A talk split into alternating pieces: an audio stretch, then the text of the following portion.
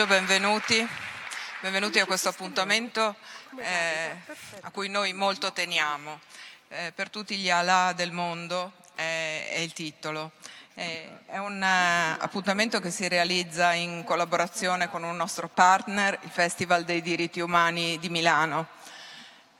A partire da un libro, Non siete stati ancora sconfitti, di Alaa Abdel Fattah eh, che è stato pubblicato da Hopeful Monster nella collana La stanza del mondo che è diretta da Paola Caridi che è qui con noi eh, questo pomeriggio. Eh, Alaa Abdel Fattah è in carcere da dieci anni, è stato condannato ad altri cinque anni di reclusione ed è attualmente in sciopero della, della fame e rischia, e rischia la vita. Vogliamo con questo, a partire da questo libro, accendere un faro sui sui troppi casi nel mondo di, di, violazione dei diritti e di prigionia che accadono nei regimi autoritari. Sono con noi, poi sarà Danilo De Biasio a presentarveli più compiutamente, eh, Gianluca Costantini, che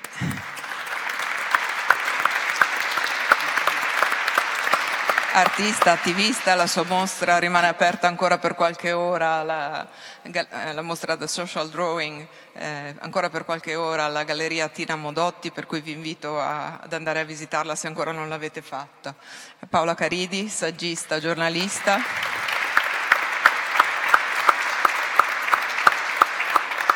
Tra l'altro ha curato la rivoluzione egiziana eh, di Ala Laswani che è stato un premio Terzani negli anni, negli anni scorsi, lo ricorderete.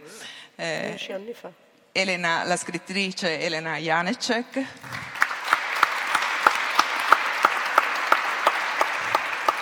E il portavoce di Amnesty International Riccardo Nuri.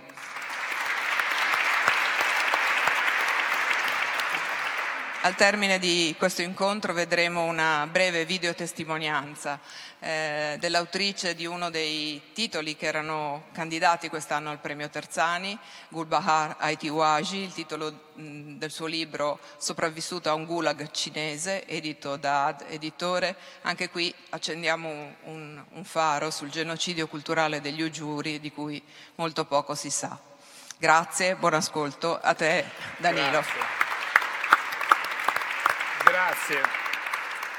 Eh, grazie a voi, eh, sempre molto invidioso di eh, quanto è bello questo festival vicino e lontano ed è un piacere collaborare naturalmente, grande invidioso anche per questa bellissima mm. scenografia che c'è alle nostre spalle e grazie a voi che siete, che siete in tanti. Eh, non è facile spiegare chi è eh, Alaa, che all'anagrafe in realtà è Alaa Abdel El Fattah perché è un oppositore ai regimi autoritari che si sono succeduti in Egitto, non soltanto all'ultimo per intenderci, ha cominciato prima, infatti era in prima linea fisicamente alle manifestazioni contro, contro Mubarak, eh, ma è anche un grande teorico, è, è davvero una testa pensante di questi, eh, di questi, movimenti che ci sono stati nei eh, paesi arabi. È un intellettuale curioso delle cose del mondo, non si ferma soltanto ovviamente all'Egitto, forse anche perché la sua famiglia gliel'ha insegnato, lui viene da una famiglia che noi definiremo eh, intellettuale, no? eh, eh, suo padre era un famoso avvocato che difendeva gli oppositori, sua madre un'accademica molto attenta ai diritti umani, le due sorelle, eh, anche loro sono spesso anche dentro in carcere proprio per, per, per le loro, per le loro eh, attività. Sono, si tratta di Mona e Sanaa Saif. Eh, per tutti questi motivi Ala è diventata in qualche modo un'icona e mi fa piacere che siate in tanti oggi qui a, a ricordarlo, anche perché le sue condizioni di salute sono, sono brutte. È un'icona, perdonerete questa semplificazione, eh, proprio eh, anche perché racconta bene di come le primavere arabe le dico così per semplicità, sono state annichilite letteralmente. No? Eh, e di come tutte le rivolte contro le dittature possono finire male se non aiutate, che poi è lo scopo che tutti noi abbiamo.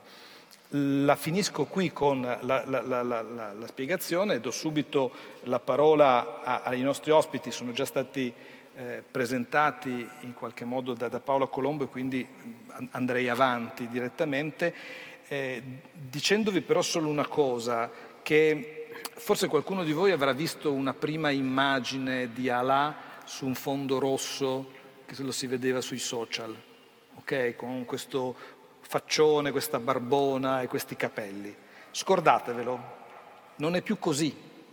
Non è più così perché 7-8 anni di galera tra entrate e uscite e lo sciopero della fame lo hanno ridotto in condizioni molto difficili ed è proprio per questo che vorrei partire da te Paola Caridi per dirci proprio le ultime novità se puoi sulla sua condizione in questo momento. Tanto grazie, grazie per, per questo incontro e grazie anche per questa domanda. Le condizioni, noi non possiamo sapere quali siano effettivamente le condizioni di Allah, perché Allah può ricevere visite. L'ultima l'ha ricevuta da, da parte di sua madre, Laila Sueif, grande professoressa di matematica dell'Università del Cairo, e quella, lo dice Allah stesso, che ha insegnato la rivoluzione al figlio negli anni 70, perché negli anni 70 ci sono stati movimenti studenteschi molto importanti in Egitto. L'ultima visita è stata di se non sbaglio, 3-4 giorni fa. Ed è l'ultima visita e la prossima potrà essere tra un mese. Ora, Allah è al giorno 44 di sciopero della fame.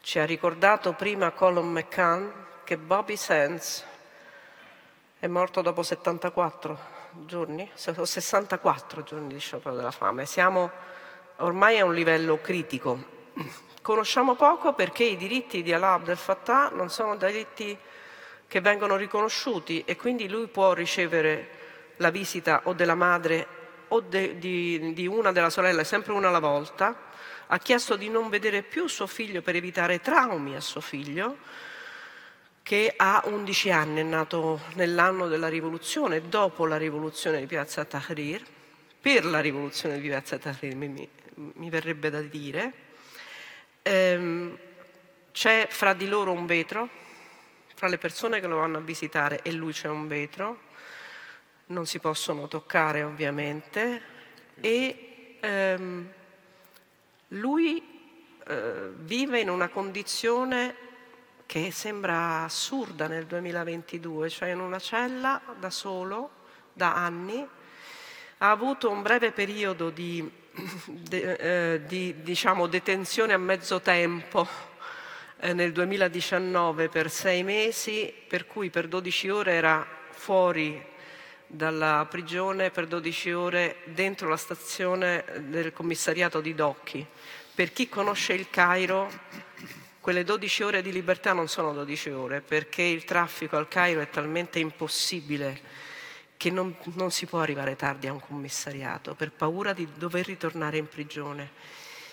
E da, da, quel momento, da quando è stato riarrestato nel settembre del 2019, lui non ha avuto diritto a un libro, a un pezzo di carta, a una penna, a una radio, a un orologio.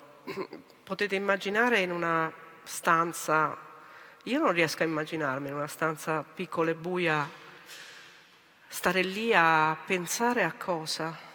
impazzisci, cioè io penso che già dopo due giorni impazzirei e invece lui è in quelle condizioni da anni, arrestato molte volte nella sua vita, ha 40 anni adesso, la prima volta è stato arrestato nel 2007, non c'era ancora stata la rivoluzione di Piazza Tahrir, che quindi non è stata una sorpresa, non è stata così un fulmine a ciel sereno, è arrestato nuovamente varie volte, ma soprattutto nel 2013, perché? Protesta non autorizzata, giusto?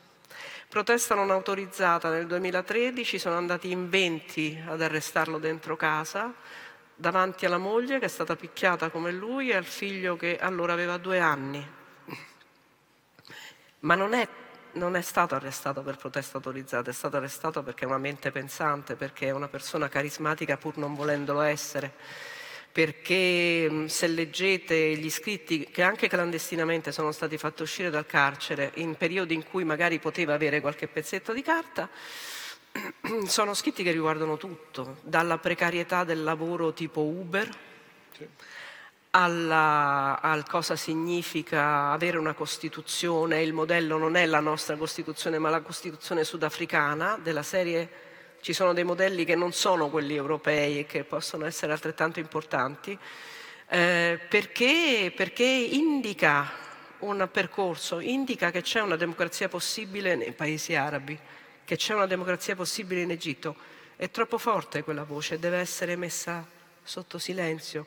Le sue condizioni sono di un uomo al, al giorno 44 di sciopero della fame, che non ha una, una, un mm, momento in cui potrà dire smetto questo sciopero della fame, questo è il problema. E fra le persone che, visto che davanti qua c'è una sagoma, fra le persone che chiedono di fare qualcosa per Allah c'è Patrick Zaki, che, ehm, che per esempio quando ti ricordi Riccardo quando eravamo a Roma a Più Libri Più Liberi, ehm, mandò fuori dalla, dalla, prigione, era ancora in prigione, due messaggi. Primo, non dimenticatemi, secondo, leggete il libro di Allah.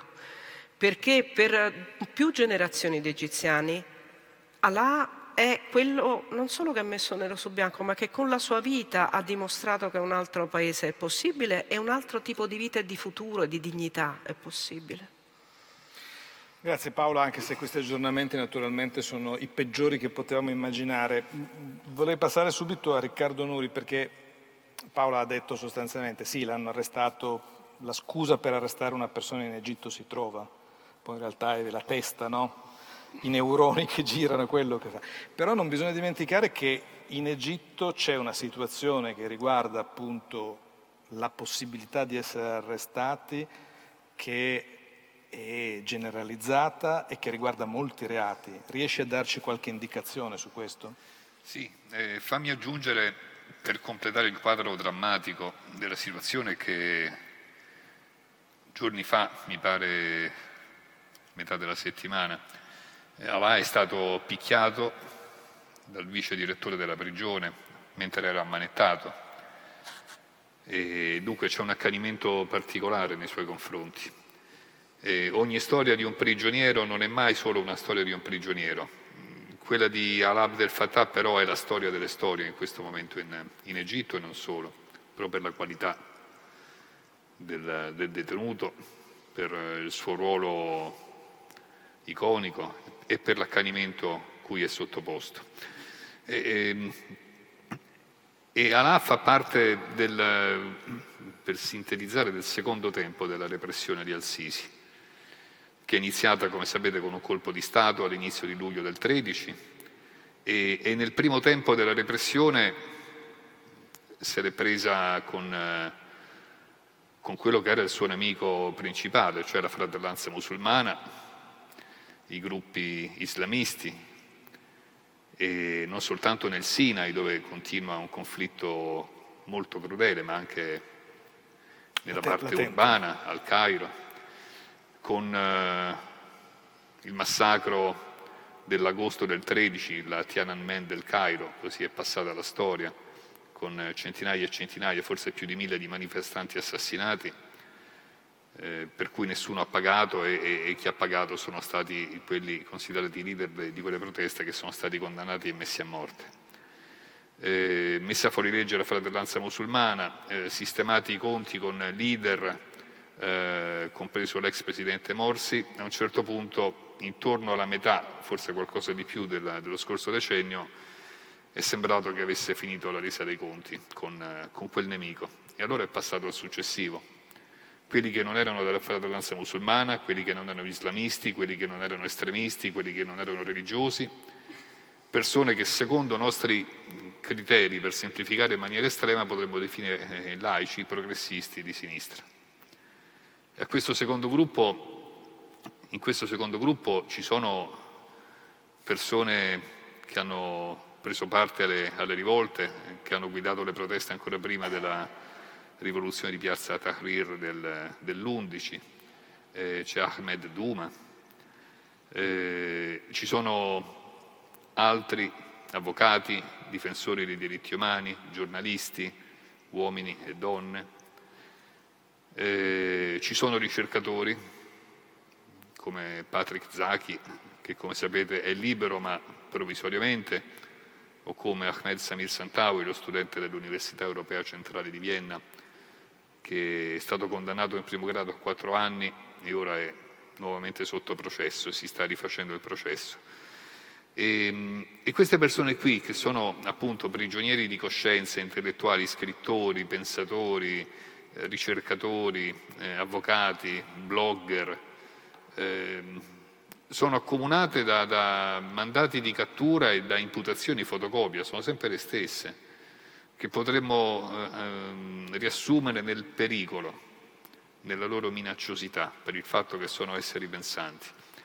E dunque invariabilmente per ciascuna e ciascuno di loro che vengono arrestati, processati dai tribunali di emergenza e condannati c'è il reato di minaccia alla sicurezza nazionale. Invariabilmente c'è il reato di diffusione di notizie false, a cui seguono poi via via altri reati come ad esempio appartenenza a un'organizzazione terroristica o eh, eh, aiuto a un'organizzazione terroristica, accuse inesistenti, false, fabbricate, eh, con le quali Al-Sisi sta regolando i conti col suo secondo nemico. Peccato che questo secondo nemico è la migliore eh, gioventù, perché comunque si tratta di persone in un'età di mezzo, eh, l'intelligenza, il futuro dell'Egitto e, e, sono una sfida e un pericolo ben più di quanto non lo fosse la fratellanza musulmana, perché sono quelli che hanno un'idea di, di una società diversa.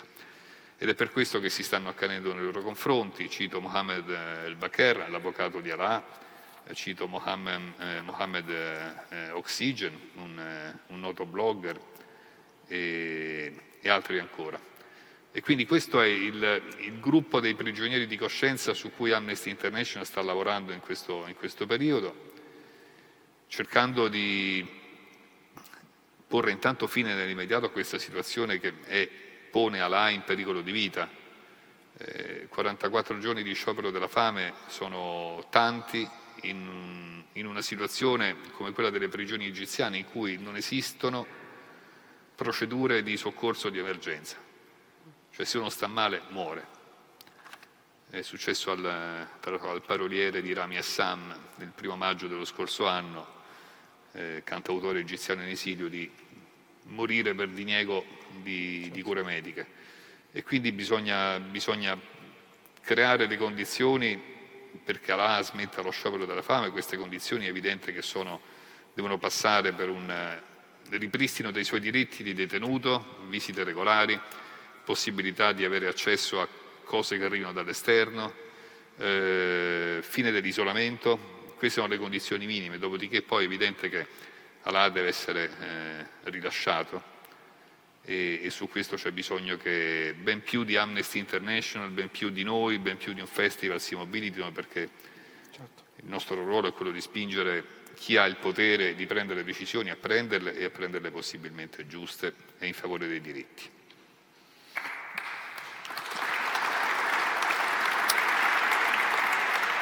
Grazie. Ovviamente sottoscriviamo tutti. Il pubblico di vicino e lontano sa qualche cosa di questa diaspora perché proprio qui ha ospitato Fuga dall'Egitto, questo spettacolo teatrale tratto da un libro di una collega Azzurra Meringolo che racconta esattamente questo, questo aspetto. Eh, io non sto dimenticando di Elena Janecek o di Gianluca Costantini, sto solo andando a cercare di definire un po' meglio la figura di Alà no? per, per entrare un po' meglio nel, nel dettaglio. Quindi torno da Paola Caridi perché eh, c'è nel libro anche eh, questa definizione e leggendo questo libro mi sono convinto che sia, che sia vera, sia esatta, cioè che è il Gramsci d'Egitto per questa sua capacità, giustamente ha detto eh, Riccardo prima, eh, una figura laica la definiremmo noi, di sinistra, progressista perlomeno, capace però veramente di spaziare in, in, in tanti campi. Puoi dire qualcosa di più su questo aspetto, su questa sua figura intellettuale? Allora, lui eh, nasce come un informatico, e non è un dettaglio perché fa parte anche della, di questa enorme cultura di Allah. Eh, Allah è colui, ed è anche, uno dei motivi più forti perché il regime si accanisca, i regimi si accaniscano contro di lui. Eh, Allah ha creato uno spazio pubblico, in quel caso virtuale, ben prima della rivoluzione egiziana del 2011, verso il 2005-2006, in cui ogni, in cui collazionava, metteva tutto insieme, raccoglieva ciò che c'era nel web egiziano come una specie di, lo chiameremmo su Twitter, un lungo, enorme, lunghissimo thread. Si chiamava manala.net. Eh, lo fece assieme a sua moglie Manala Hassan e, e lì dentro c'era tutto, c'era uno spaccato di un altro Egitto. Quindi questo è, è, è, è incredibile.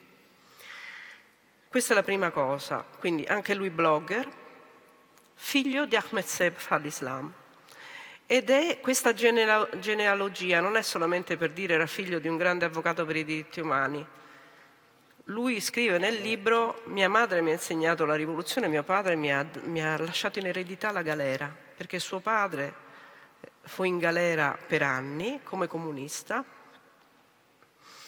studiò legge in carcere, divenne assieme ad altri suoi colleghi il pilastro dell'avvocatura sui diritti umani in Egitto, ha educato generazioni di avvocati, una persona strarispettata. Suo figlio era in carcere quando il padre è morto, Alà era in carcere quando Ahmed Seif al-Islam è morto e in quel caso fece uno sciopero della fame per poter andare a visitare lui e la sua sorellina più piccola, Sanaa, che per fortuna è uscita ed è negli Stati Uniti a fare un tour di presentazione della versione americana del libro, del libro di Allah. Non siete ancora stati sconfitti.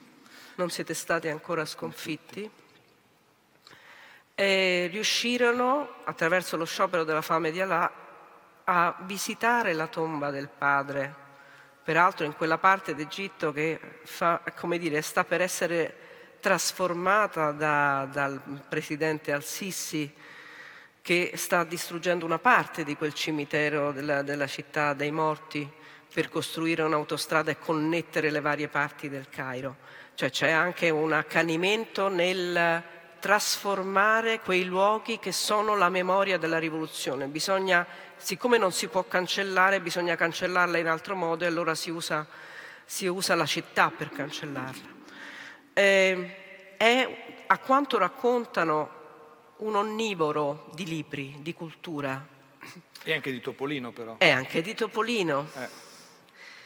Non vorrei fare, mi ricorda che anche, che anche, Giulio Reggeni era molto amante di Topolino. Speriamo che non, almeno in questo si separino le strade. Si separino le strade, io come dire, mm, eh, non nascondo la preoccupazione, spero che ci sia eh, una, dire, un sostegno ad Alà in questi in questi giorni, in, questi, in, queste settimane, io dico giorni e non settimane perché c'è bisogno di affrettare la campagna eh, su Alà, di sostegno ad Alà.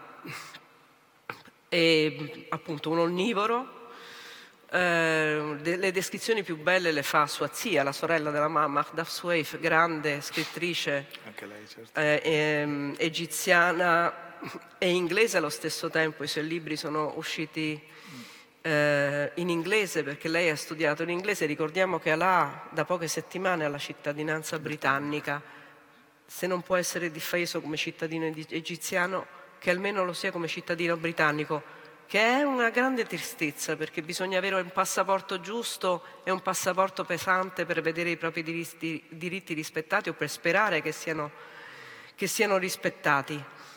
Ed è, ed è, comunque quello che dicono anche i suoi parenti, i suoi amici. È impressionante quanto le, quello che noi leggiamo degli scritti di Allah, che peraltro sono anche rintracciabili online perché nel libro c'è solo una selezione degli scritti. In questi scritti, soprattutto nel periodo del carcere, c'è come una, una distanza che consente di vedere il mondo non tanto in maniera diversa, ma quanto in maniera più netta. E per questo parlavo di quel testo su Uber e sul, sull'uddismo e sulla precarietà del lavoro, perché non mi sarei immaginata da un uomo che non vede, non vede, non vede la realtà, eh, è, è, è dentro, è circondato da mura, che lui potesse avere questa perfetta cognizione della realtà e di quello che sta succedendo e come, dista- come sta evolvendo, che sia quella egiziana che sia quella a livello globale. E questo ne fa forse, lo, lo, lo rende vicino a Gramsci, cioè che quella chiusura e quella solitudine ti facciano riflettere poi su, sul mondo che ti manca. Certo, guardare oltre. Prima di passare a Elena Janecek, un'ultima domanda, un'ultima, una domanda per ora a, a, a, Riccardo Nuri. Non ti chiederò se è giusta la mobilitazione per questi casi, è, è il fondamento di Amnesty International, la risposta non può essere che sì. La domanda purtroppo è se serve a volte sì, a volte no. Eh, noi non, non, stiamo vendendo un farmaco eh. Eh, per dire che è efficace al 100%, non ha controindicazioni, non ha effetti collaterali. A volte queste cose vanno bene, a volte no. E certo una mobilitazione dal basso è fondamentale perché senza quella non si sale lungo la catena al termine della quale ci sono quelli che prendono decisioni e fanno pressioni politiche però è quello il punto debole, eh, perché poi quando si pigliano delle iniziative qualcosa accade. Eh, quando a un certo punto, dopo 22 mesi di, di, di, silenzio, forse il governo italiano ha pensato di fare qualcosa in favore di Patrick Zaki, Patrick Zaki è uscito dalla prigione e bisognerebbe chiedersi perché hanno aspettato 22 mesi.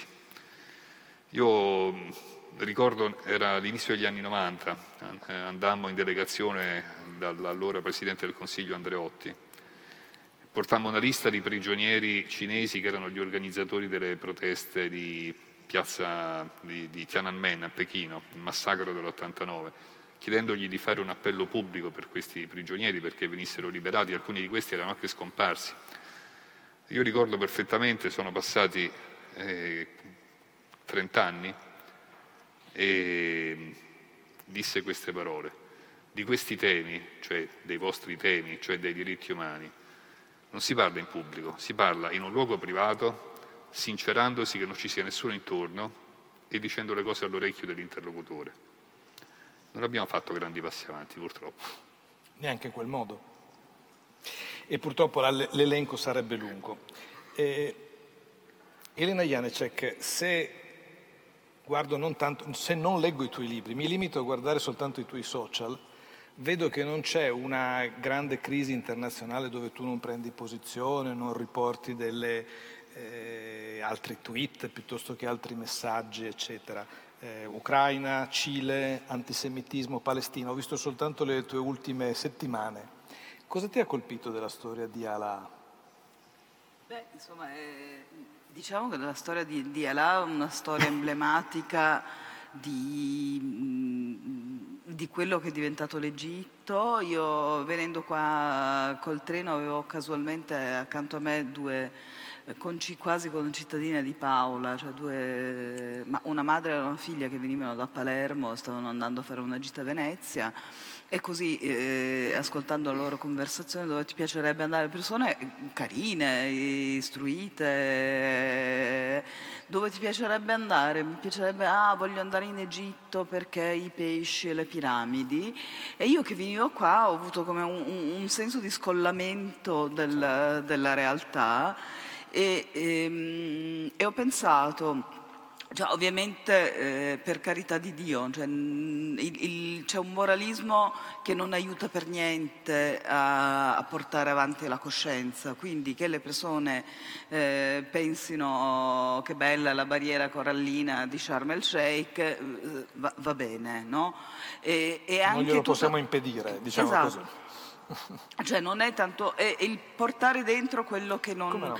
Che, che non è eh, condiviso con, nella coscienza così, di, di, tanti e anche un po' forse eh, rispetto al tema dei diritti nei regimi autoritari ma ovunque di eh, uscire un po' da una falsa uh, dicotomia dal uh, siamo ipocriti perché noi non possiamo fare niente, noi miseri tapini perché tanto i nostri governanti fanno accordi, c'è la realpolitik, per cui cioè è, giù, è, è sacrosanto averne coscienza, no? avere coscienza che siamo... Che, che questi, eh, che Al-Sisi eh, è un regime amico, no?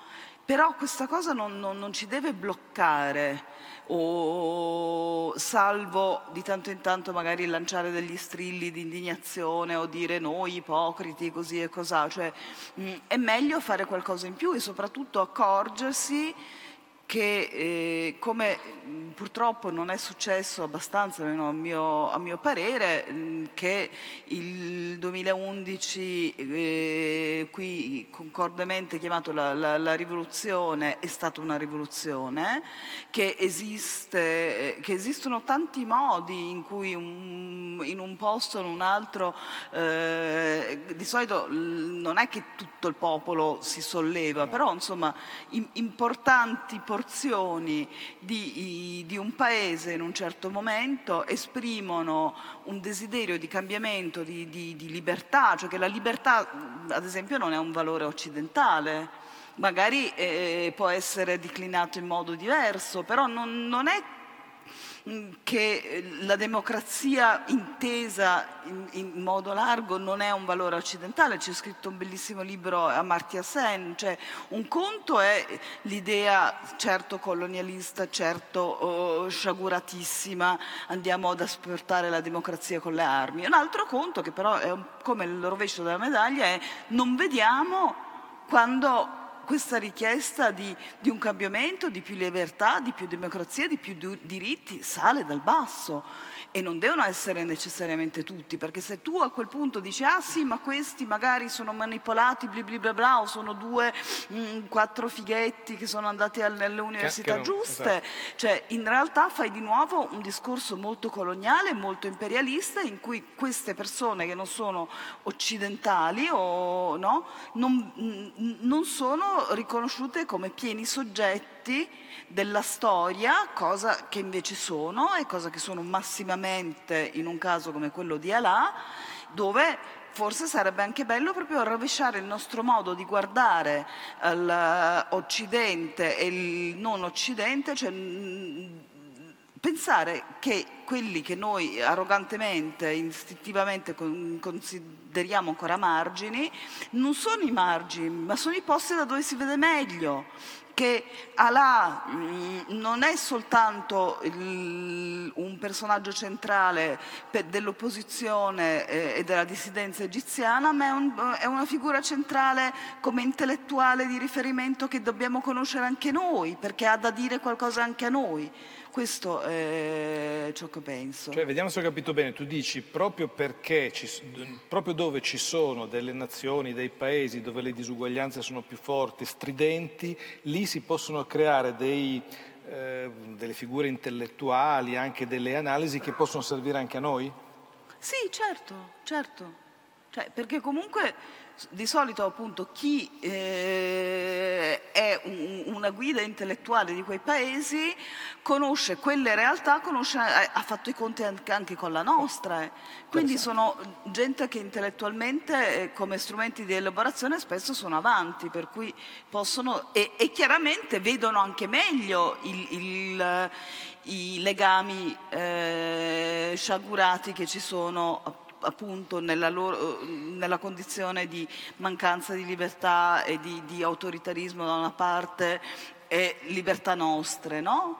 E ce l'hanno sempre presente, mentre noi eh, semmai abbiamo dei meccanismi un po' on-off, no? cioè, però eh, giustamente non è che noi, noi, possiamo andare in giro tutti i giorni a, sen- a sentirci colpevoli per perché di fatto è così, perché le nostre condizioni di vita comunque privilegiate in termini di diritti sociali e, e, e civili mh, mm, hanno come lato d'ombra tutto il resto mon- del mondo che ne ha di meno.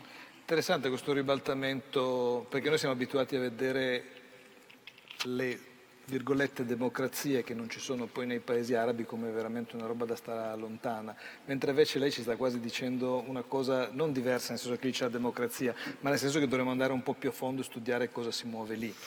Se tu pensi a due grandi dissidenti africani, uno un premio Nobel per la certo. letteratura Wole Soyinka, l'altro Nelson Mandela che si è fatto decenni in galera. Quanto ci hanno insegnato? Quanto ci hanno insegnato, che pensatori sono e sono stati eh, certe volte ci dimentichiamo di ciò che abbiamo già ricevuto. Siamo ombelicali. Dalla, sì, siamo molto ombelicali E, e, perché anche la nostra, quella che adesso viene chiamata la comfort zone, cioè nella nostra cuccia in fondo ci stiamo bene perché qualcuno deve venire a insegnare a noi, ed è questo l'atteggiamento coloniale, credo, di cui parlasse anche, anche Elena, perché dovrebbero venire a insegnarci qualcosa a noi? Invece il vero problema per alcuni regimi, ma non solo per alcuni regimi, anche per, anche per la nostra mancata ricezione delle rivoluzioni arabe, è proprio che pensatori come Alà, ma non solo, Alà citava Ahmed Duma, Riccardo Nuri, grande poeta egiziano che sta in una condizione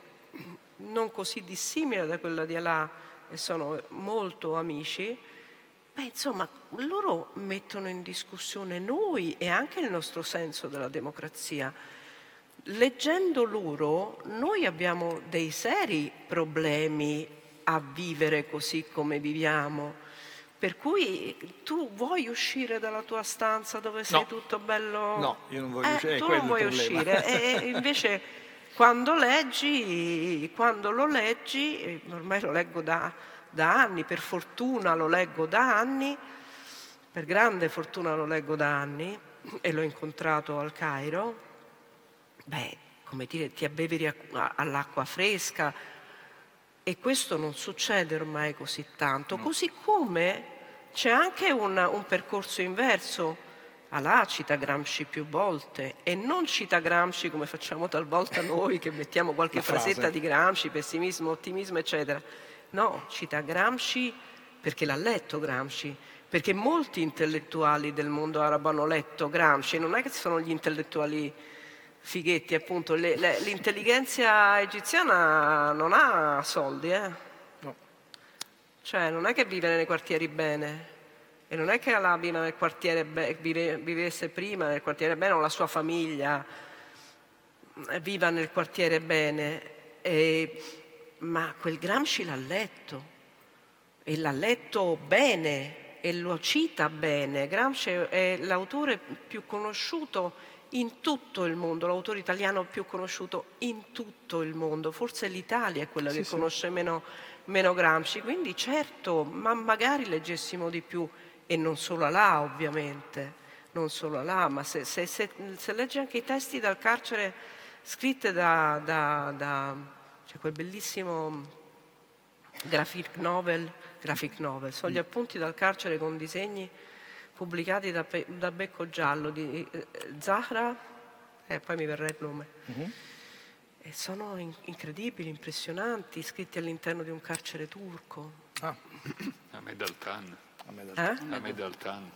Ahmed Altan, eh, Zara Dogan, Zara Dogan è il nome del... Cioè, eh, a proposito, a proposito del, di, di quello che ci regala Gianluca, cioè noi stiamo adesso parlando sì, sì. di testi, ma è proprio tutto una, un lato creativo, artistico e di pensiero che noi non conosciamo e che invece viene schiacciato da questo stereotipo, beh io lo, lo sapete che sono fissata su questo, da questo stereotipo che nasconde tutto ciò che è stato prodotto in questi anni e in questi decenni da quella parte del mondo che tanto non produce niente, non ha pensiero, certo. sono terroristi, sono brutti, sporchi, sono cattivi e non bianchi e poveri, soprattutto. E poveri.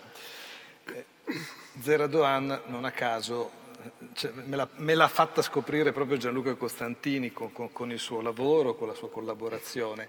E, mh, se andate appunto alla galleria Tina Modotti, qua a due passi da qua, potrete vedere una piccola parte della produzione che Gianluca oramai fa da, da molti anni, perché i suoi ritratti accompagnano praticamente, eh, più che accompagnano, danno risalto a tutte le vittime del, che eh, hanno subito, stanno subendo una violazione dei, dir- dei diritti umani.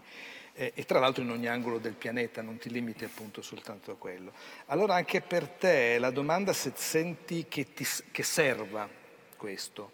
E io dico la verità che mi ha dato destro Paola, adesso io li metto sullo stesso piano naturalmente, i libri, senza alcuna offesa per chi scrive libri e quel tipo di linguaggio che utilizzano eh, persone come Gianluca. Beh, intanto bisogna cominciare a pensare che in questi paesi come l'Egitto, la Turchia, per rimanere qui vicini, eh, l'arte è stata un po' rasa al suolo, nel senso che eh, gli artisti che esprimevano la libertà del loro paese sono dovuti scappare da quei paesi oppure sono finiti in carcere. Quindi è importante che gli artisti che stanno fuori dagli altri paesi, che vivono in paesi liberi nell'espressione, almeno per adesso, eh, possano parlare per loro e possono attivarsi per creare eh, degli scudi, sono, io li chiamo, nel senso che eh, ci sono tanti altri disegnatori come me nel mondo che però vivono in posti, in paesi che loro diventano dissidenti, loro diventano nemici del loro paese e non possono più lavorare. Io faccio disegni per difenderli, per esempio, perché posso. Questo è molto importante perché noi siamo qui che possiamo parlare in questo momento, sì. mentre in altri paesi non si può fare questo. Quindi l'arte prende forza eh, ed è molto utile per queste persone eh, e anche non solo per loro che sono nel carcere. Ma tu non ti sei mai sentito qualcuno che ti accusasse di guarda che se tu dai, un po' come diceva Andreotti, guarda che se tu dai risalto a questi disegnatori che stanno in Turchia, eccetera, eccetera, gli fai un torto addirittura? Certo. Migliaia, ah, te l'hanno detto? Migliaia di migliaia, volte. Eh. Sì, è un trend nei miei post, diciamo. è un, un, mantra quasi. Eh, soprattutto con Patrick è stato eh, esploso almeno per quanto Patrick riguarda, Zacchi. con Patrick Zacchi. Cioè gli stai eh, facendo del male facendolo diventare quello che noi tutti sappiamo, beh ce l'abbiamo lì la sagoma in questo momento. Sì, sì, certo, eh, instigare, stare sempre lì su, online come faccio io a dar fastidio ai governi eh, è fastidioso, ma non, non, cambierebbe la sorte di Patrick se io continuo a dare fastidio ad Arstisi o, che, se continuo a parlare sempre di Patrick. Ce l'avrebbero detto i suoi avvocati di smetterlo, ce l'avrebbero detto i suoi familiari, invece loro hanno insistito che noi continuassimo e che io continuassi a disegnare imperterrito per due anni eh, Patrick, perché era utile, quindi eh, funzionava, eh, funzionava anche per gli italiani, funzionava perché il loro sguardo il loro dito smetteva di muoversi sul telefonino quando arrivava il disegno di Zacchi. Se c'era la foto rallentava meno. Possono essere cose stupide, ma sono cose importanti nel nostro mondo reale, del nostro momento, perché l'online è il nostro mondo, la nostra quarta dimensione.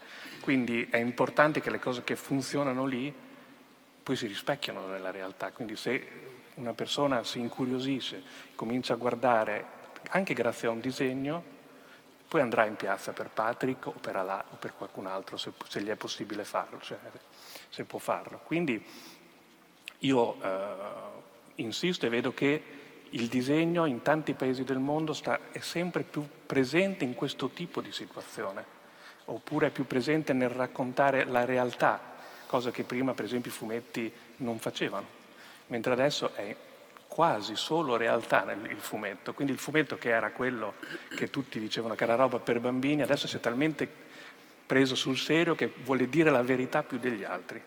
Quindi, ehm, ed è per questo che da sempre i regimi hanno odiato i disegnatori dalle, dall'Algeria del passato, dalla rivolta, i disegnatori sono i primi che vanno a prendere a casa, i primi a cui tagliano le mani, i primi che mettono in carcere. È successo anche nella Turchia oh, di pochi anni fa. Tutti i vignettisti sono stati presi e sbattuti in galera ancora prima che disegnassero. Quindi, ehm, perché è più immediato, è, più, è, più, è, un messaggio che arriva dritto, secondo te? Io penso che più che immediato sia primordiale, nel senso mm. che uno prima di imparare a scrivere e leggere, fa, disegna la figura dei suoi genitori nella sua testa quando li guarda quando è un bambino. E quindi anche adesso, quando uno è adulto, quando vede un disegno, la raffigurazione di una persona diventa più importante della persona stessa, come è stato con Patrick. Patrick è qui con noi, anche se non c'è, è stato due anni su queste sedie, L'abbiamo fatto volare anche come aquilone, l'abbiamo fatto volare. L'abbiamo fatto come... volare, abbiamo fatto fare di tutto a Patrick senza che lui lo sapesse. esatto. e, però ha sostituito il suo corpo in tante parti d'Italia, quindi è stato importante. No, quella cosa dell'aquilone eh, mi fa venire in mente che ho chiesto a Gianluca appunto di disegnare un aquilone con l'immagine di Zacchi e poi abbiamo chiesto ai maestri aquilonisti di Cervia, dove c'è un festival, di farlo volare insieme a Riccardo. Devo dire che è stato eccezionale vedere il, questi bellissimi aquiloni e vedere questa facciona di, di Patrick Zacchi circondato da, da, dal filo spinato che volava in cielo. Io non so se è, è mai arrivato nella, al tavolo dell'ambasciatore egiziano d'Italia, non lo so, però per, per noi è stato, è stato, piacevole. Se mi consenti... Eh, volevo solo, scusa, solo un'ultima cosa, volevo dire che facciamo magari un ultimo giro adesso di tavolo, poi naturalmente se ci sono delle domande bene, vi chiediamo soltanto di alzare la mano perché noi da qui non vediamo praticamente niente e di parlare mi hanno chiesto se è possibile con la mascherina ancora però eh, al viso. Prego Paola, scusa. Ma che ha talmente ragione Gianluca che una delle prime immagini di Allah eh, è quella appunto del faccione nel cerchio rosso di cui parlavi tu con questi grandi capelli che fece il giro del mondo proprio perché Free lui Frialà, lo diciamo da un bel po' di anni, e, ehm, perché lui non solo era un uomo, eh, cioè un uomo, era allora un uomo che poteva fare informatica da, da persona libera, ma perché attorno al suo lavoro eh, aveva messo insieme un sacco di persone. Internet può essere buono o cattivo come una bicicletta a seconda di, o una motocicletta a seconda di come le usiamo. Lui è riuscito a inserire la lingua araba nella programmazione del, di internet, consentendo a ragazzi che non sapevano né l'inglese né il francese di bloggare, scrivere tweet, eccetera. Credo, Zaki, credo Patrick Zaki compreso ma la, l'icona è nata proprio su quella faccia lì, su quella faccia, su questo sfondo giallo e rosso sì. eh, che, che, ne ha fatto un, un, ritratto, un ritratto immediato da, da, da, condividere. E poi, come racconta sempre Gianluca, quando lo vedi in faccia Patrick Zacchi non lo riconosci più perché pensi che sia quel cartone. È un'imitazione. È un'imitazione. Elena Janecek, eh, già il nome dice, dice, molto che porti. Tu sei nata in Germania, ti sei trasferita in Italia, vieni da una famiglia ebrea polacca e ho letto recentemente una tua intervista dove ad una richiesta, perché ti fa sempre la domanda sull'identità di, ti, e tu a un certo punto, correggimi se sbaglio, hai detto sì, mi sento europea. Lo diresti anche adesso, in questi giorni qua, con quello che sta accadendo in Ucraina, lo diresti anche adesso per quello che abbiamo raccontato finora, cioè ci siamo girati dall'altra parte molto spesso quando venivano violati i diritti umani in Egitto, ma anche al confine no, tra Bielorussia con, con i profughi siriani che stavano arrivando. Sì, in realtà è una specie di definizione eh, che poi no, non vincolante, è una delle tante definizioni su queste domande eh, sull'identità che a me non piacciono tanto, neanche la parola identità, anche se capisco che, che abbia un senso nel, per le persone, cioè non, non voglio impedire, prescrivere eh, un, un, senso di appartenenza fatto in un determinato modo. Io penso anche, anche a causa della mia non più giovanissima età che a un certo punto... Età, mm, quindi eh, vabbè. non dire così, eh, Va bene. Comunque, insomma, ho fatto un passaggio, cioè, ad esempio io tempo fa eh, il fatto di essere nata e cresciuta in Germania da genitori appunto sopravvissuto, sopravvissuto alla Shoah lo consideravo un po' una sventura della storia, cosa che è anche sta, cioè un, uno scherzo di, di cattivo gusto del, de, della storia individuale e, deve, e, lo è stato, è stato pesante, però insomma un po' la propria storia eh, non te la puoi riscrivere così come non ti puoi cercare i tuoi genitori, ci puoi andare d'accordo o non ci puoi andare d'accordo, ci puoi non, non andare così tanto d'accordo da veramente dover rompere, se riesci a integrare delle parti anche problematiche di quello che sono le tue appartenenze va bene. E l'Europa eh, appunto è, è qualcosa sicuramente una dimensione eh, a cui io appartengo, che mi appartiene, non, ho, ho, cercato di far sì che non, che non fosse l'unica e chiaramente non è una, non è una dimensione pacifica non l'è mai stata, cioè già il tentativo di, di farlo diventare qualcosa di, di nuovo e di, che, che ha davanti la parola unione mi sembra, eh, con tutti i suoi limiti, eh, e tanta roba, come direbbe forse mio figlio. E, al tempo stesso, insomma, in questa, in questa situazione delle ultimi, del, di guerra che si è creata, io ho proprio la netta sensazione che in posto più, posto meno, eh, non ci siamo tolti mh, dalla testa il muro. No? Ah. Ehm, insomma, mh, ho sentito non so quante volte eh, il commento, beh, forse era meglio se l'Europa non includesse pa- tutti questi paesi dell'Est, eh, eh, cosa che mh, io sono, in teoria appunto non dovrei essere, identificarmi particolarmente con la Polonia, dove non sono stata un paio di volte in vita mia, e, e, e con altri paesi dell'Est, perché io sono cresciuta in Germania che, che appunto membro membro fondatore della, della comunità europea tanto quanto, quanto, tanto quanto l'Italia, cioè io sono proprio cresciuta in Occidente con gente che da piccola quando ero contestataria mi diceva ma vai dall'altra parte se non stai bene qua, ah. questo era l'adagio del, mm, mm, del, di tutte le e, proteste, diciamo così. Sì, di, di, di, insomma, dei ben pensanti contro noi che facevamo le contestazioni. Va bene. E comunque sì, eh, ho la sensazione che ci, sia un, ci siano appunto anche lì delle idee stereotipate su quello che, eh, che è l'Est.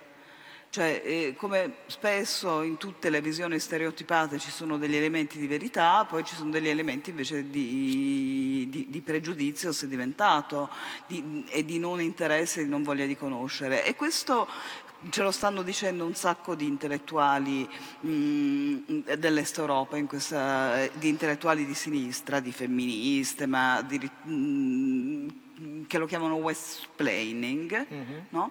stanno facendo dei discorsi molto molto simili a tutti i discorsi decoloniali che sono venuti appunto da, dal mondo tradizionalmente colonizzato. Come dire, voi non, non vi state confrontando con, con, la nostra realtà che è plurale e, e, e, così via. E, e, questo per me è un po' un'occasione mancata, cioè come sempre è più uh, la, la crisi che è terribile, che lo è stato sin dal primo, primo giorno, mh, è stata, ed è una crisi terribile eh, perché co- ha fatto completamente saltare un precario equilibrio che già così bello non era, visto che di questo stiamo parlando. Eh, ehm, però si ripercuoterà, come eh, proprio pensando adesso, visto che stiamo parlando dall'Egitto, sa, se noi ah. abbiamo un problema de, de, dell'energia, c'è eh, l'Egitto e altri paesi arabi e africani che avranno un problema di fame terrificante, no?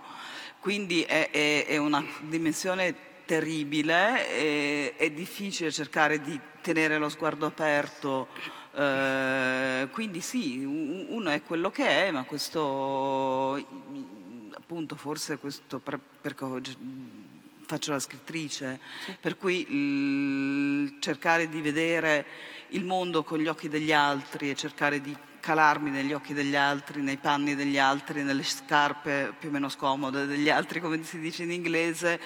N- non so se è qualcosa che viene prima ancora del, del fatto di, di, mettermi a scrivere, insomma, mm, mi sembra comunque una postura che ti, da, che ti, può arricchire tanto e che diventa, cioè Paola prima all'incontro su Gerusalemme citava la giustizia riparativa, mm. no? Quell'att- quell'atteggiamento, cioè al di là de, di, di, ogni polarizzazione, eh, pacifisti, bellicisti, cioè se la pace è un percorso, la pace è un percorso che si costruisce vedendo l'altro. Cioè, su questo mi sembra, no? Inevitabile, no, no, ti, ti confermavo questa idea. Eh, stiamo ancora parlando di Alain in realtà, se ci pensiamo un secondo, perché lei ha fatto un esempio a cui non avevo messo fuoco bene, ma ti ringrazio Elena. Eh, eh, l'idea che alcuni paesi dell'Est non siano democratici. Stiamo parlando di Egitto, di altri paesi dove ci sono state le cosiddette primavere che facciamo un po' fatica a definirli a questo punto democratici. Cioè c'è una tendenza, penso a Riccardo Nuri, un osservatorio di Amnesty International di questo genere, c'è un arretramento Sì, è evidente. Beh, intanto tre di quei paesi delle cosiddette primavere arabe sono finiti in guerre spaventose, Libia, Yemen e Siria.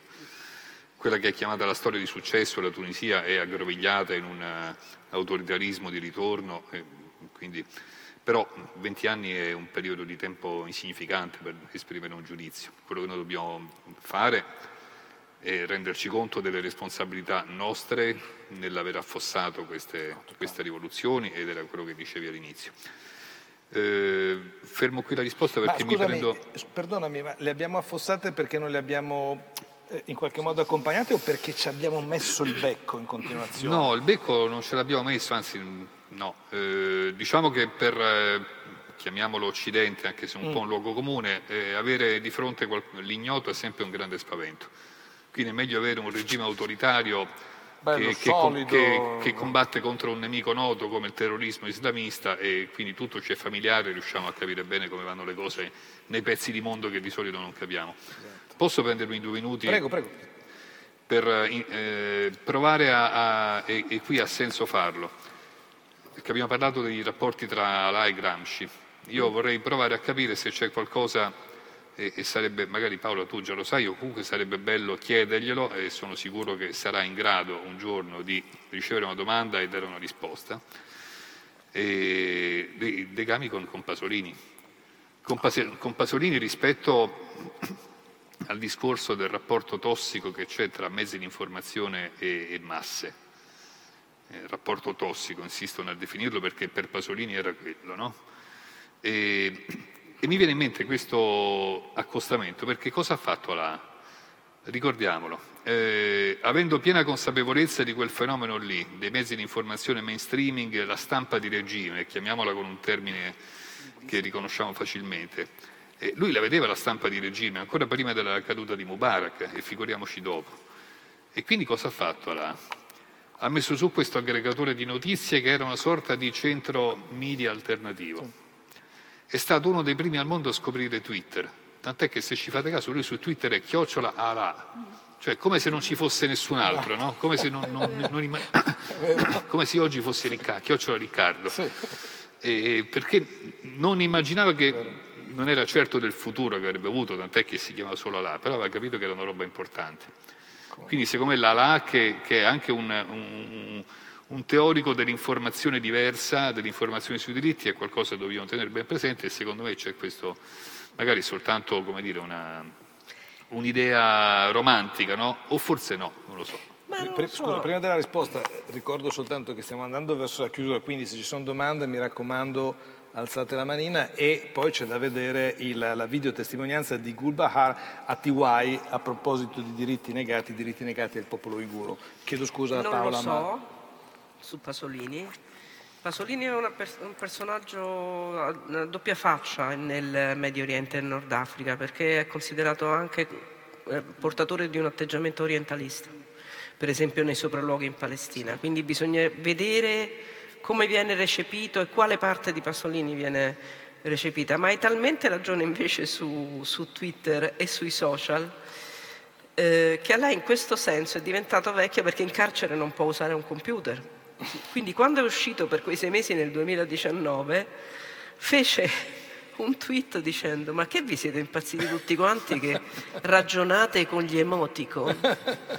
C'è una reinfantilizzazione, cioè siete ridiventati bambini e comunicate con gli, con gli emoticon, che è stata una riflessione di una riga ma talmente penetrante che veramente io ho cominciato a pensare, caspita, ma è vero, era come quando scrivevo perché con il per quando ero adolescente cioè è come se eh, fossimo diventati afasici o agrafici nell'uso dei social e questo me l'ha dovuto segnalare una persona che eh, li ha, dire, li ha fatti diffondere nel mondo arabo ma non li ha potuti utilizzare perché, perché era, era è, ahimè, è in carcere. Diglielo con molta delicatezza che Elon Musk sta comprando Twitter, però, ma proprio con molta delicatezza. Ma guarda, perché... sarebbe il mio sogno poterlo dire da là. perché non si sa mai. Vorrebbe dire averlo qui, magari qui a Udine. Eh, Gianluca Costantini, eh, eh, frequenti il Festival dei diritti umani praticamente fin dal primo giorno, dal prima, dalla prima edizione. Oh, e... Ha disegnato anche la mia cagnolina? Eh beh, non ci mette che ci mancherebbe altro. Tanti anni fa. Nessuno, sì. è rimasto, nessuno è rimasto fuori da... è vero, Gianluca è molto generoso. Ma non la maltratti, diciamola, nonostante che tu non la... Peggy è lì.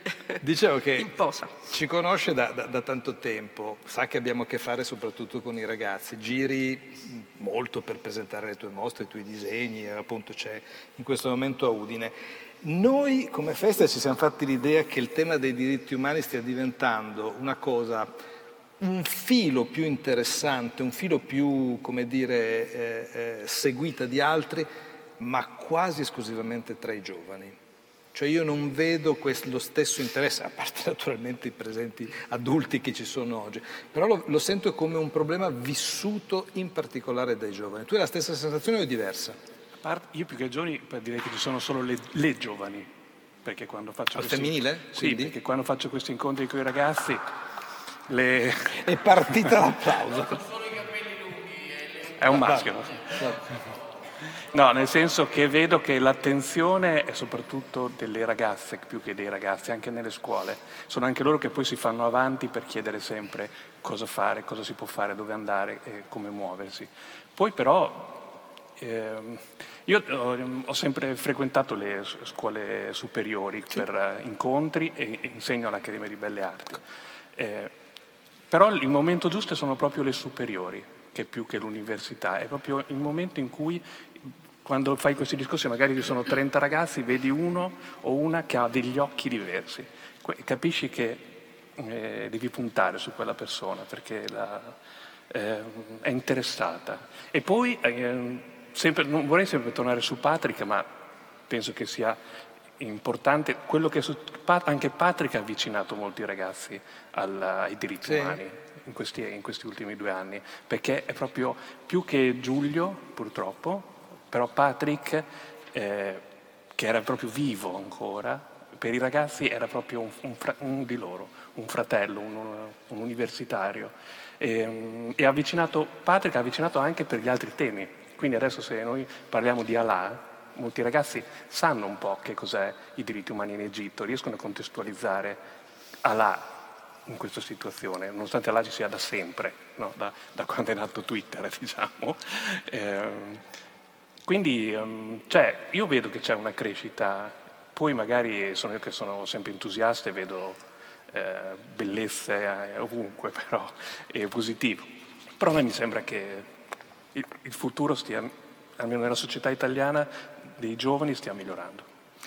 Allora, io direi che prima di passare al documentario a questo punto, perché non vedo mani alzate, eh, al documentario, all'intervista, io volevo fare un, se permettete, proprio un fuorisacco di un minuto ciascuno, partendo da Paola Caridi, perché quelle immagini che abbiamo visto due o tre giorni fa ai funerali di Shirin Abu Akle. Abu Akle è una cosa che io penso di non aver mai visto, eh, o almeno, insomma, se no, cose terribili sono viste però l'idea che si possa attaccare in questo modo vigliacco, perfino un funerale con questa bara che travalla addirittura, rischia di cadere per terra, eccetera, sta parlando naturalmente della, Gerusalemme, della Palestina, è stata una cosa eh, no, volevo proprio sapere se in un minuto ciascuno di voi magari aveva un pensiero da dire su questo tema. Da Paola, perché lei ha vissuto a Gerusalemme, è, è la Beh, tua andava prima a farmi i prelievi del sangue al San Joseph. Esatto, la... che, è, che, è, l'ospedale da cui usciva la salma. Da cui di... usciva la salma.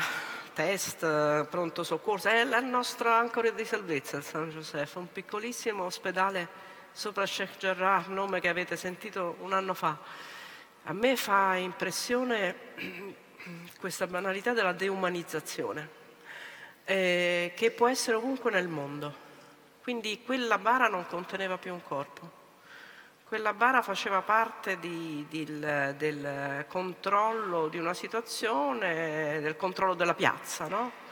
Eh, del, del, fatto che non si potesse far uscire quella bara da lì perché voleva dire il corteo, voleva dire un corteo di migliaia di persone, non le 50 che avevano chiesto le autorità israeliane voleva dire fargli fare il percorso, lo stesso percorso che fanno al contrario i coloni radicali con le bandiere. Voleva dire far esporre il corpo di un'icona del giornalismo arabo a Gerusalemme e far sentire e far vedere che ci sono i palestinesi a Gerusalemme. Questo è il mio pensiero in un minuto. Gianluca? Ma io in questi giorni ho guardato un sacco di volte quelle foto di quel funerale perché volevo farci dei disegni sopra, perché sono malato, quindi devo disegnare tutto. Però eh, era veramente assurda quella. Cioè non ci sei riuscito? No, ho fatto tantissime prove, tantissimi. C'era talmente tanta gente, talmente questo schieramento nero e questo schieramento più colorato. Però era veramente. Quando guardavi non riuscivi proprio a trovare non so, la, una, cioè, proprio un'arroganza una, irragionevole. Mi sembra che proprio Israele, come proprio le peggiori dittature, quando c'è un grande avvenimento come la guerra in Ucraina, fa le peggiori schifezze perché nessuno sta a guardare e se ne sente intoccabile. Sento, e quindi eh, mi sono sentito veramente impotente questa volta su questo avvenimento. Beh, che non sia riuscito a disegnare, no? come diceva Riccardo, qualche cosa vuol dire tanto. Elena Janecek? Sì, a me ha colpito questa questione che hanno spiegato delle persone amiche anche di Paola, eh, che mi sembrava molto significativa del, della bandiera, no? la, la, bandiera strappata, strappata che, eh, perché vietata, cioè perché illegale. In realtà, secondo sentenza recente, la bandiera palestinese non è illegale ma è vietata. Uh, a seconda di dove, di dove, sei e ovviamente nei, nei, posti caldi come Gerusalemme dove la polizia è particolarmente cattiva uh, è vietatissima, cioè, uh, no? E quindi questo scollamento tra Stato di diritto sulla carta e ehm, possibilità del, dell'esecutivo proprio. no? e ti, ti, ti fa capire la faglia Mm, che, che, erode le democrazie, cioè quella come altre democrazie, cioè anche, vabbè, prima abbiamo accennato alla Turchia, eh, come sfasciare un certo. paese in, in, in, in, sette mosse, insomma le, le democrazie dovremmo anche essere più attenti a questa cosa che la democrazia e la dittatura non sono ehm, una, una bianca e una grigia, insomma ci sono, no? Però l- l- ci sono dei, dei, momenti dove scricchiola proprio, dove vedi che eh, la cosa funziona in maniera contraria ai diritti, allo Stato di diritto. E questa è stata una sintesi pazzesca di questa cosa. Assolutamente. Riccardo Nuri? Eh, la, sintesi, la, sintesi, è che non l'hanno lasciata in pace neanche da morta. Però quella bara non avrebbe ondeggiato, i soldati israeliani non avrebbero colpito le persone che partecipavano ai funerali, eh, Shirin non sarebbe stata in quella bara, Shirin non sarebbe stata a Jenin, i soldati israeliani non l'avrebbero ammazzata a Jenin perché non ci sarebbero stati, probabilmente a Jenin non sarebbero neanche arrivati attentatori che compiono attacchi contro i civili, anche mortali in Israele, se non ci fossero dietro 55 anni di occupazione illegale da parte di Israele. E ricordiamolo oggi, perché parlando di 55 anni di occupazione dobbiamo andare ancora un po' più indietro. Oggi è il 15 maggio, è una data di calendario importante per due ragioni. Una è la giornata internazionale di obiettori di coscienza al servizio militare, è la giornata in cui dovremmo riconoscere il coraggio dei russi, dei ragazzi russi che non vanno in guerra. E due, è l'anniversario della Nakba, 1948. Quindi quel, quella bara che ondeggiava con Shin dentro, se non ci fossero quelle due cose, 48 e 67, non ci sarebbe stato. Grazie davvero a tutti, a voi che avete assistito, a loro che hanno dato degli spunti secondo me interessanti per capire non solo la figura di Ala quanto è importante, quanto è un'icona, lo so che è un termine abusato, però è davvero in questo caso interessante e agli spunti che ci avete dato per leggere magari in un modo anche diverso le cose che succedono, davvero. Quindi grazie a Riccardo Nure, Amnesty International, Elena Janecek, eh, scrittrice, Paola Caridi, scrittrice e tante altre cose. vicina di casa dell'ospedale, sai, eccetera, eccetera, e Gianluca Costantini, disegnatore. Noi grazie a voi.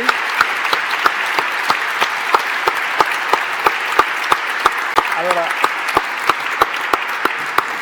noi adesso alla chetichella usciamo dal, dal, palco, mentre voi, se vi conviene stare a guardare questa videotestimonianza di Gulbahar Atiwai, è una ehm, signora della minoranza uigura eh, che è, ha vissuto, è stata costretta a stare in un vero e proprio campo di concentramento cinese per alcuni anni, fortunatamente è in grado adesso di raccontare cosa è successo. Grazie a voi nuovamente e al Festival.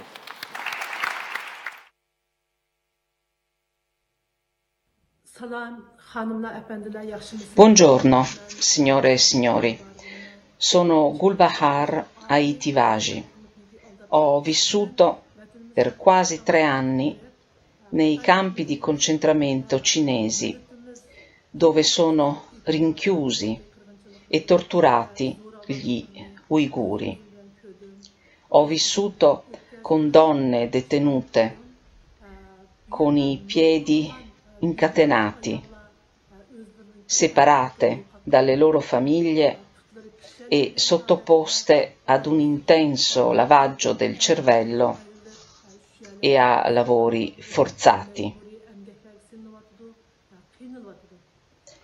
Grazie agli sforzi della mia famiglia e del governo francese, sono potuta rientrare in Francia nell'agosto del 2019 mi sento estremamente fortunata. Prima di darmi un passaporto, la polizia cinese mi ha chiesto di non parlare di quanto avevo visto, sentito e vissuto in quei campi. Hanno minacciato di fare del male alla mia famiglia rimasta in Francia se mai avessi testimoniato temendo rappresaglie nei confronti della mia famiglia, ho taciuto per un anno.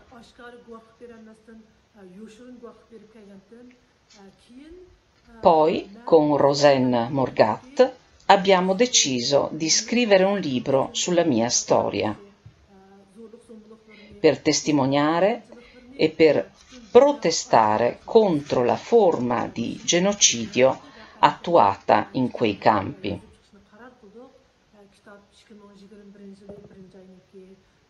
Il mio libro è stato pubblicato nel gennaio 2021 in Francia e fin dalla sua uscita la Cina ha iniziato ad attaccarmi sui media accusandomi di essere una terrorista. Anche la mia famiglia e i miei amici hanno interrotto qualsiasi contatto con me, ma non rimpiango nulla se il mio libro può servire anche solo minimamente alla lotta contro il regime cinese e a favore dell'indipendenza e della libertà degli uiguri, sarò soddisfatta. Il mio libro è stato e sarà tradotto in molte lingue e verrà pubblicato in vari paesi. Ogni volta che ricevo un sostegno capisco di aver fatto bene a parlare apertamente.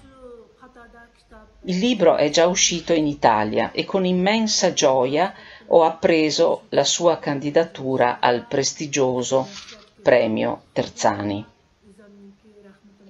Ringrazio i traduttori, ringrazio la casa editrice e tutti coloro che hanno contribuito alla promozione del libro. Non conta l'esito finale del concorso, sarò per sempre onorata per la candidatura e continuerò la mia lotta in nome della libertà. Grazie a tutti.